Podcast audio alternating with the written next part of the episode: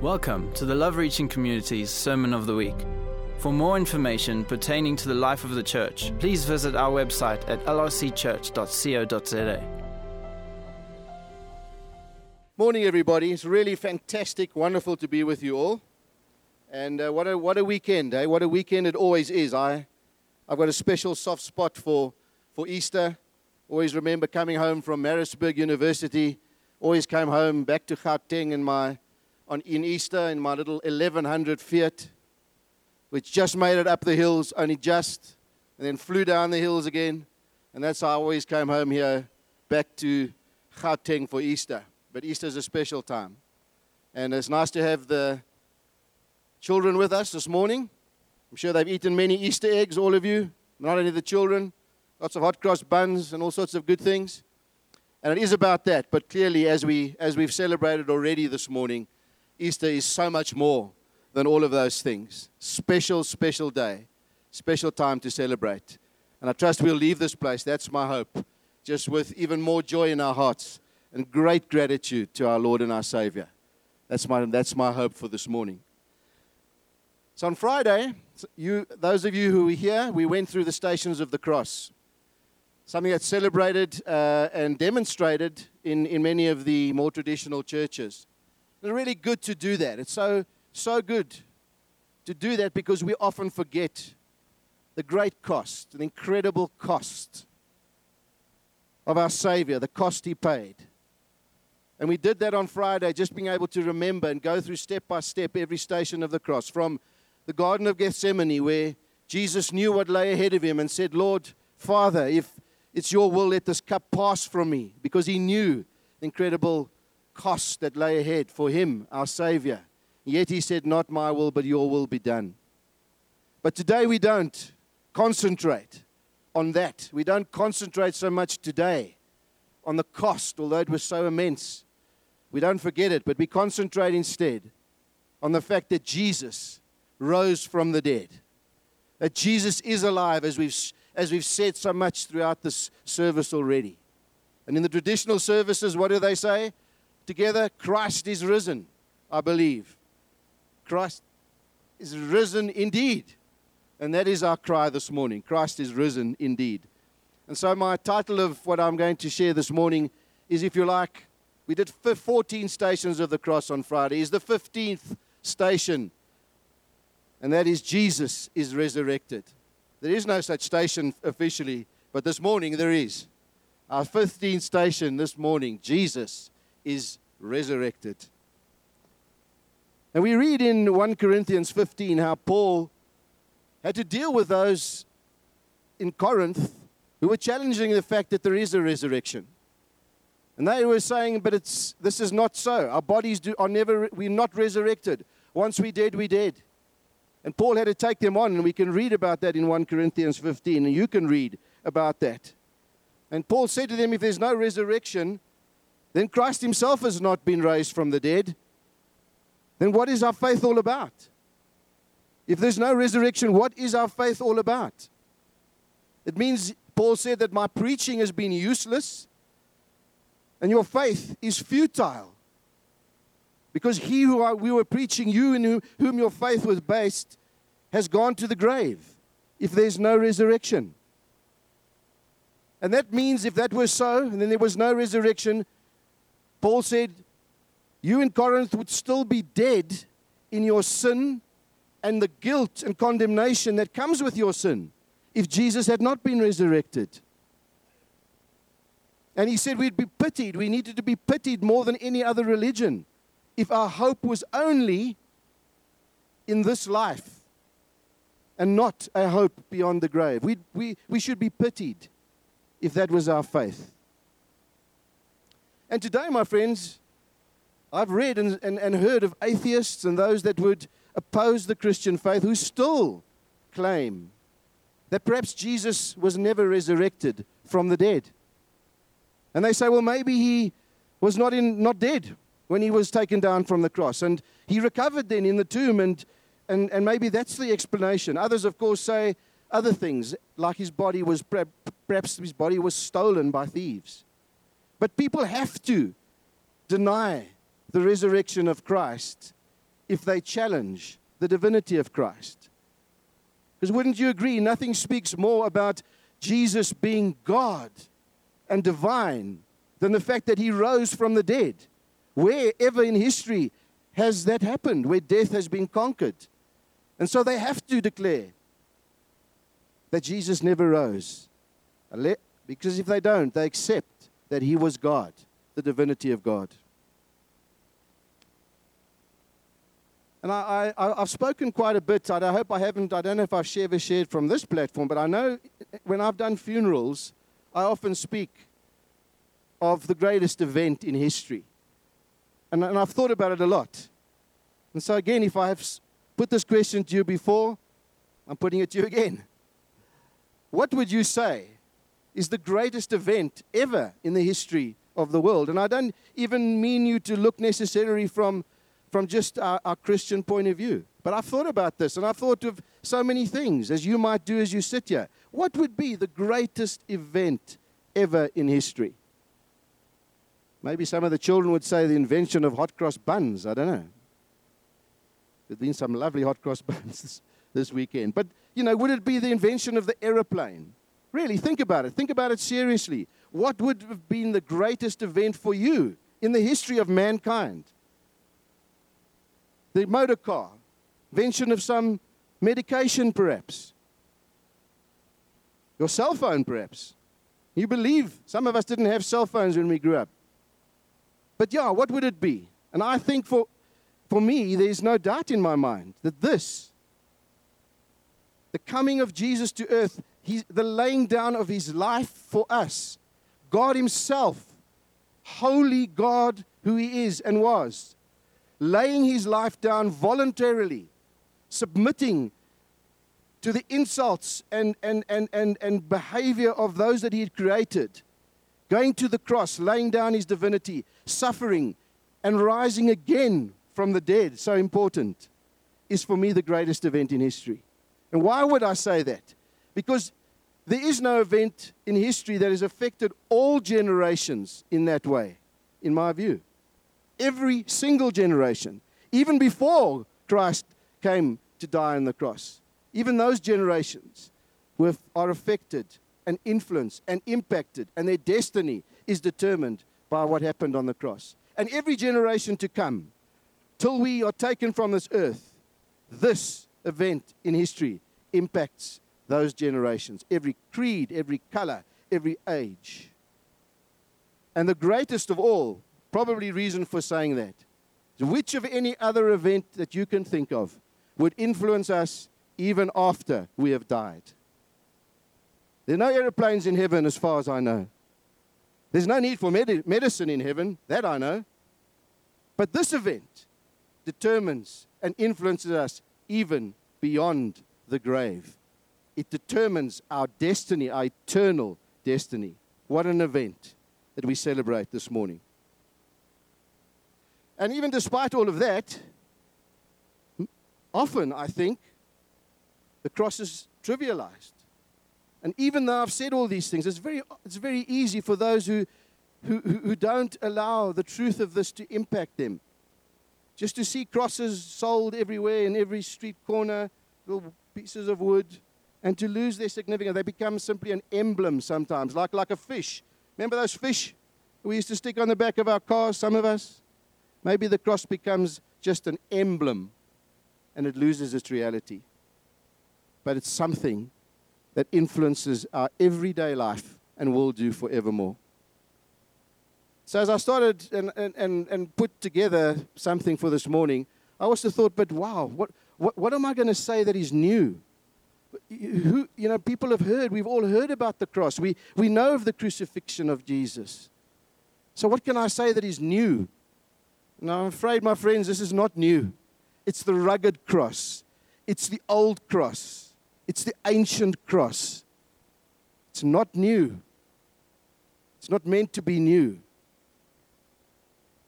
But it is going to be a powerful preach, despite the fact that I'm not at all eloquent, because what we speak about today was God's plan for the salvation every single person. And that alone is powerful. that alone impacts us like nothing else. And in Paul in First Corinthians one twenty-one had to deal with this, the issue of this of of the simplicity in many ways of the cross.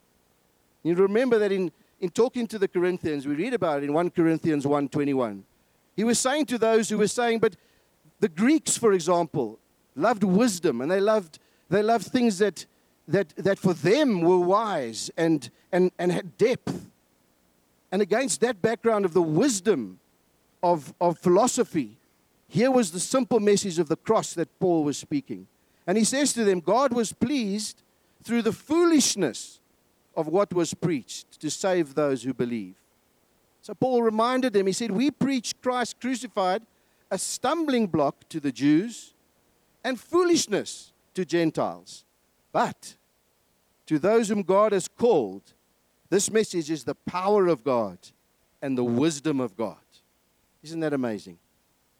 So, my friends, let's let's allow the Holy Spirit to, to impact that truth even more, even more as we go on this morning and explore some of the issues of Easter. So I was reading, and I can't even give tr- uh, credit to the person, so I just need to say that some preachers on, on, on uh, over Easter.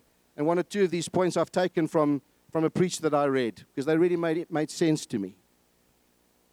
So I'm going to deal with a few of these fundamental issues. They're issues in life that we all deal with, things we grapple with. And I believe Easter, the message of Easter, speaks to many of these. Let's take, for example, just the issue of hopelessness, of hopelessness. And I recently read an article by a lady called Jill Caratini. She's from R Z I M, which is Ravi Zacharias International Ministries. And she was talking about the Central and Southern African district in about the nineteen seventies and nineteen eighties. And there was mass um, terror that was, was, so, was, was being sown there, death squads that operated quite widely in those areas. I can't remember the politics and why these death squads of the nineteen seventies and eighties were there, but they, were, they, they existed. And the confusion and the terror that these these these squads caused was, well, obviously they they they, were, they they wiped out many people. Many people were killed. Many people were buried. Many people were taken away and just disappeared. And the most impactful thing for many was that they just disappeared. It was part of the tactic of those death squads. The people just disappeared. They couldn't find them. They, they were dead and buried somewhere, but they, would, they disappeared. And, and the horror of that for families and that nation was immense. Lives were cut short. You know, people with influence were silenced, and they just disappeared. And in the background, against the background of that, there was a liturgy that was introduced in the church at that time, where they would gather every Sunday and they would call out the names of those people that had disappeared.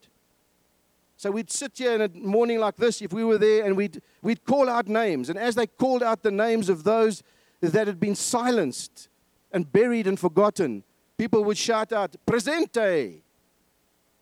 And I think that means here, or, or, or I'm here, or present. Presente. Can you imagine sitting there and, and calling out the names of people, you know, real flesh and blood, blood people who had disappeared? And the, the reason for that was to counter this terror of people who just were here today and gone, buried and forgotten, never found. That was the church's answer to that terror of the time. And I think our Easter message, this Easter message, is very much a counter to exactly that kind of thing. Think about what happened in that day when Jesus, who the, who the disciples had walked with, who, the, who they trusted, who they knew was had something special, had life to give them. And suddenly, they see that tide turning. And Jesus had warned them. He said to them, "I will be betrayed and I will go to my death." But they wouldn't believe him. But suddenly this begins to happen. And, and the, here he is, the one they follow, taken into custody, brought before the, the Sanhedrin and Pilate. And suddenly, he's on the road. He's carrying his cross. And this is the Jesus. This is the this is the this is the, their teacher, them, the one that they look up to. And he's and he's and he's being arrested. And suddenly, because it happens quickly, they can't believe it. He's he's on the cross. And he dies. He dies and he's gone. Can you imagine the anguish? Can you imagine the hopelessness in the disciples of Jesus? They'd expected so much. Their hope was in him. Their trust was in him. And now he's dead. He's gone.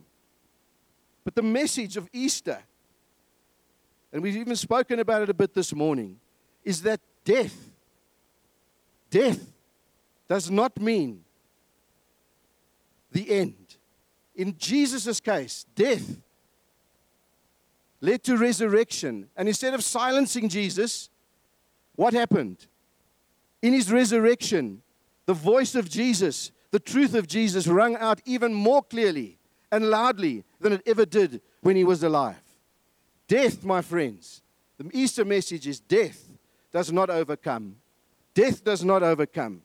And we can say, as we read in the scriptures, death, where is your sting? Isn't that glorious? Isn't that glorious? And this has implications, obviously, when we look at the life of Jesus. But it also has a message to us in terms of how we look at our loved ones and how we think of our own lives. Human value, my friends, isn't this so? Human value cannot be extinguished by death. Human value, our value, cannot be distinguished or extinguished, sorry, by death. That's the message of Easter too for you and I. That's, there's hope for us. There's hope for our loved ones. That this earth and the inevitability of death is not the end. It's actually the beginning. There's a hope in Easter and the Easter message. I think there's something else too that this Easter message raises in our hearts, hopefully, and reminds us of. One, that we live beyond the grave. That Jesus lives beyond the grave, that we serve a living God forever, and that there's hope for you and I beyond the grave. But what about the other aspect of just who we are because of what Jesus did? When we look around, and you and I live in a world where there's lots of pressure, lots of, lots of, lots of deadlines, things we've got to do, perform at work and otherwise. We look at our politicians and we know the story. There's corruption, there's a fallen world, and there's, there's greed and there's violence.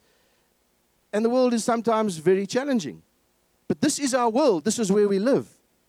Isn't the message of Easter also exactly what, what Brandon was speaking about a little earlier this morning? The fact that this is not who we are. That we are to live a victorious life in this fallen system. In Johannesburg today, twenty eighteen, because of what Christ did on the cross for us. His victory, my friends, is your victory and my victory. And so we have a fallen world.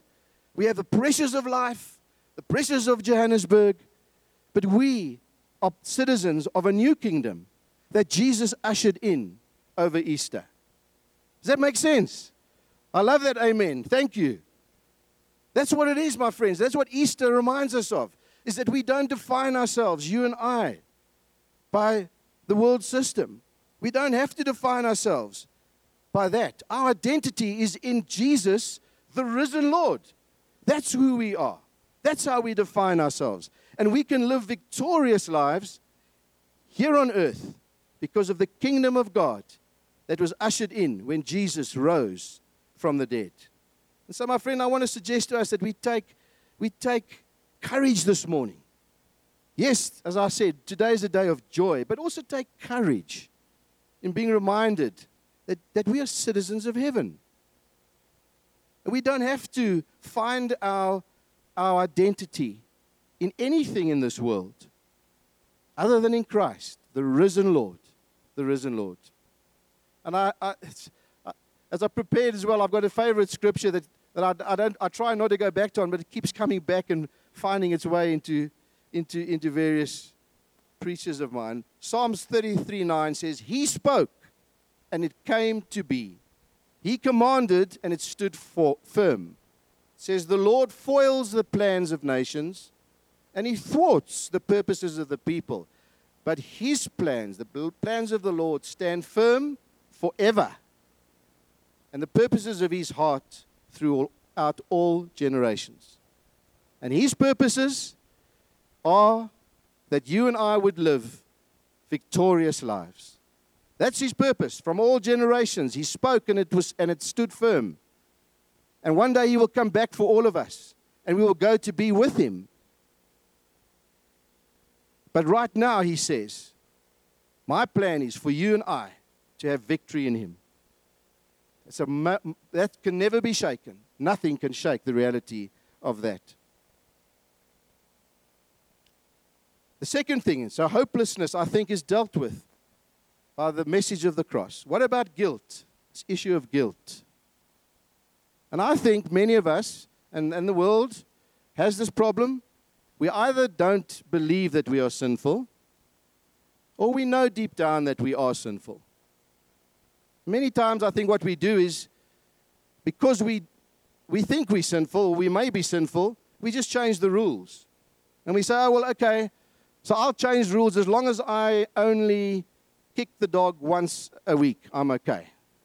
Or I, I don't, I don't, I don't physically beat up my wife, I, so it's okay if I occasionally just speak harshly to her. And so I change the rules so that I don't feel guilty. But many of us know we're guilty. Many of us know that we are sinful. And if we're really honest, I'm sure we know that in our hearts. And Easter raises that question for me. Because Easter is about God's plan for salvation. Why did God do that? Why would God, who's, who's the Lord of all, the creator of all things, actually put in place such a plan where he comes to earth, dies on a cross for us, is risen again from the dead, that we might have life? Why does he do that? If it wasn't for the fact that we are all sinful. Because he didn't come and do that just for one or two of us. He came because the Word of God says that we've, all of us, every one of us, fallen short of the glory of God. So we are sinful, my friends. And we try to hide that guilt that comes with our sin. The world does. We do before we knew Christ. And we do, do it in many ways. Some try to do good, join some charity organization, or just do things that are good, good deeds. Some of us pursue pleasure. We think if we laugh loud enough, we won't hear that voice reminding us of our guilt. So we go and we, we, we seek pleasure to drown out the fact that maybe there's something that is a alerting us to the fact that we're not right.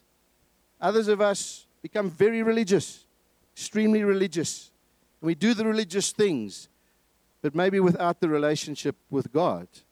And none of those things actually remove our guilt from us, because the root of our problem is that we are sinful and that he is holy and that we can't find relationship, restored relationship with a holy God because of our sin. Now, these things that we try will never, never remove our sin and our guilt. But the message of Easter clearly is that God's sacrifice on the cross for you and I not only removes our sin, but it removes the guilt of our sin, breaks the power of sin in our lives, and takes away every guilt and every condemnation that you and I might ever have. Isn't that amazing news? Isn't that incredible?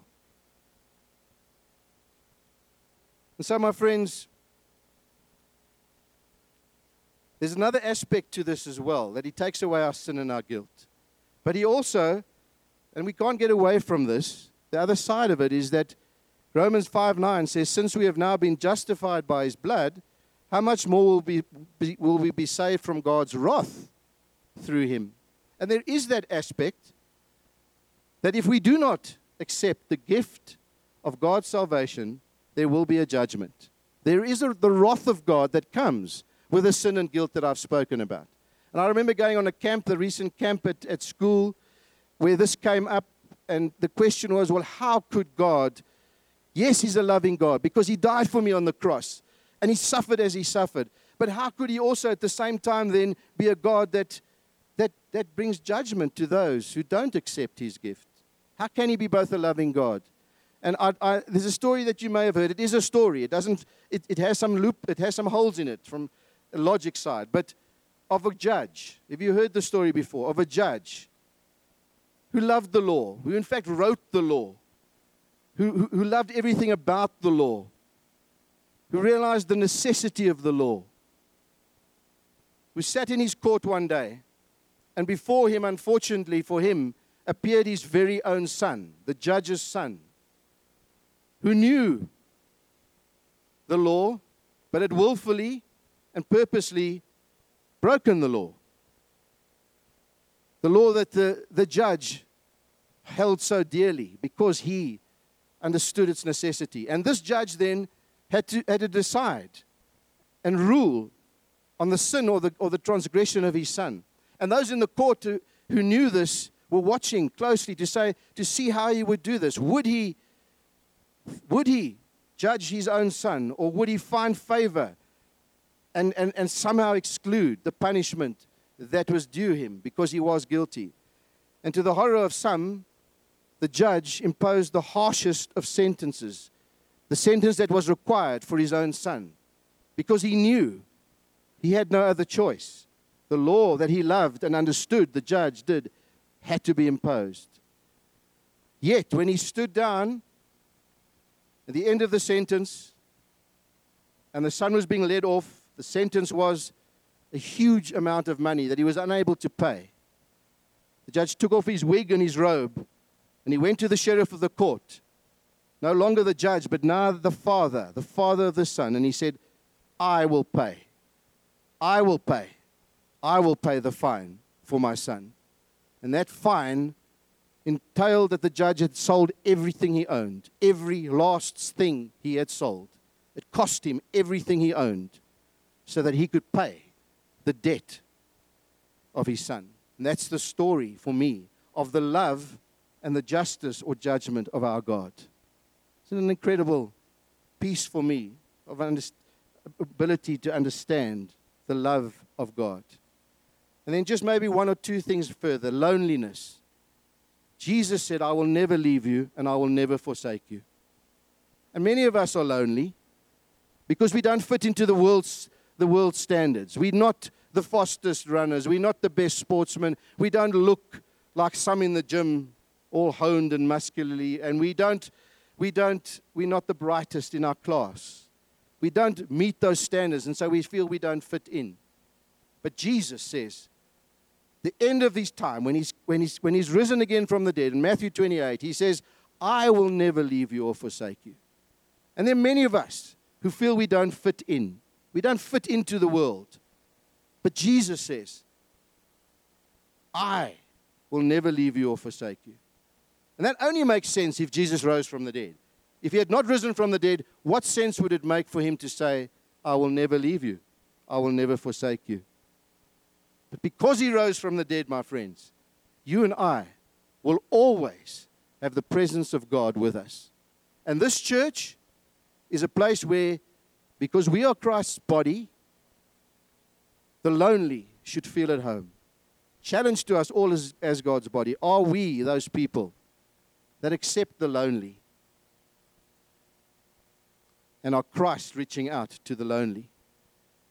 And finally, our weakness. We are people who are often weak. How many of you sitting here would say to me, but I disappoint, I'm disappointed in myself, let alone the fact that I may have disappointed others?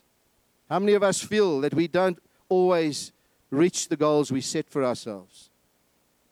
For many, our, our life is just a cycle of, of maybe defeat, or at least not hitting the marks we set for ourselves. And I think one of the most powerful scriptures in is in Ephesians one eighteen, and we've been dealing with Ephesians, haven't we? We've been looking at Ephesians.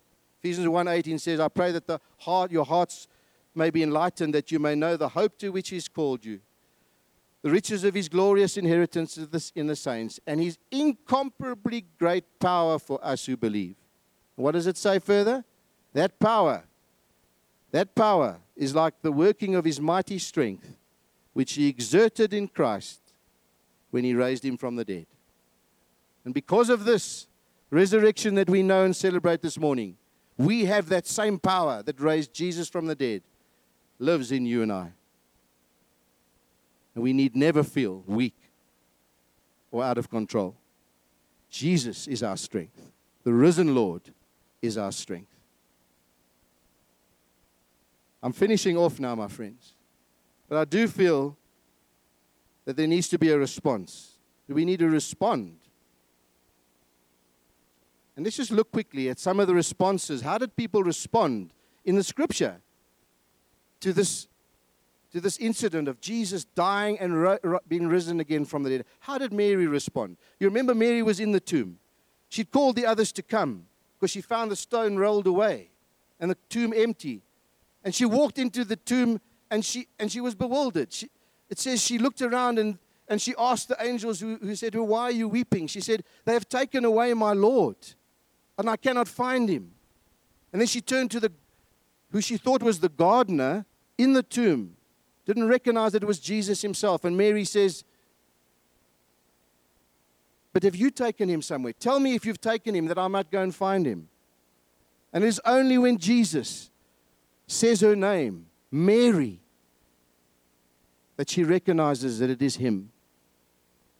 That was her response. Where do I find Jesus? And then response was when Jesus called her personally and said, Mary.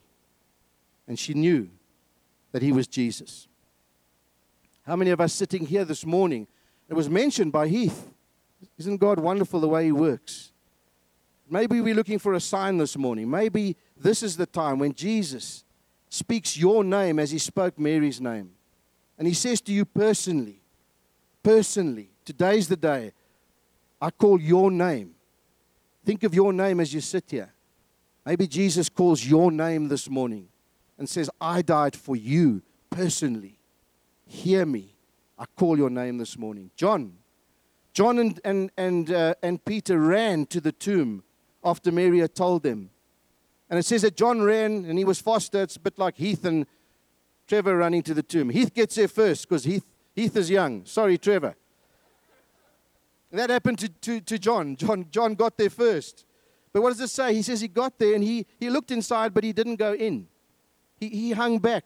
Peter, however, arrived later and he just went straight in. And Jesus and he went into the tomb, and it says later there, Peter saw the linen cloth and he believed.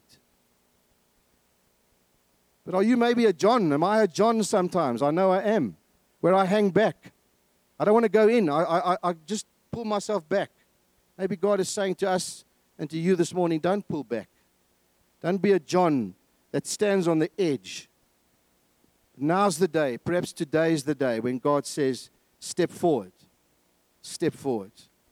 And then there's Thomas, who we know well. Thomas. Later, Jesus appears to all of his disciples as they're meeting in a room, but, but Thomas is not there.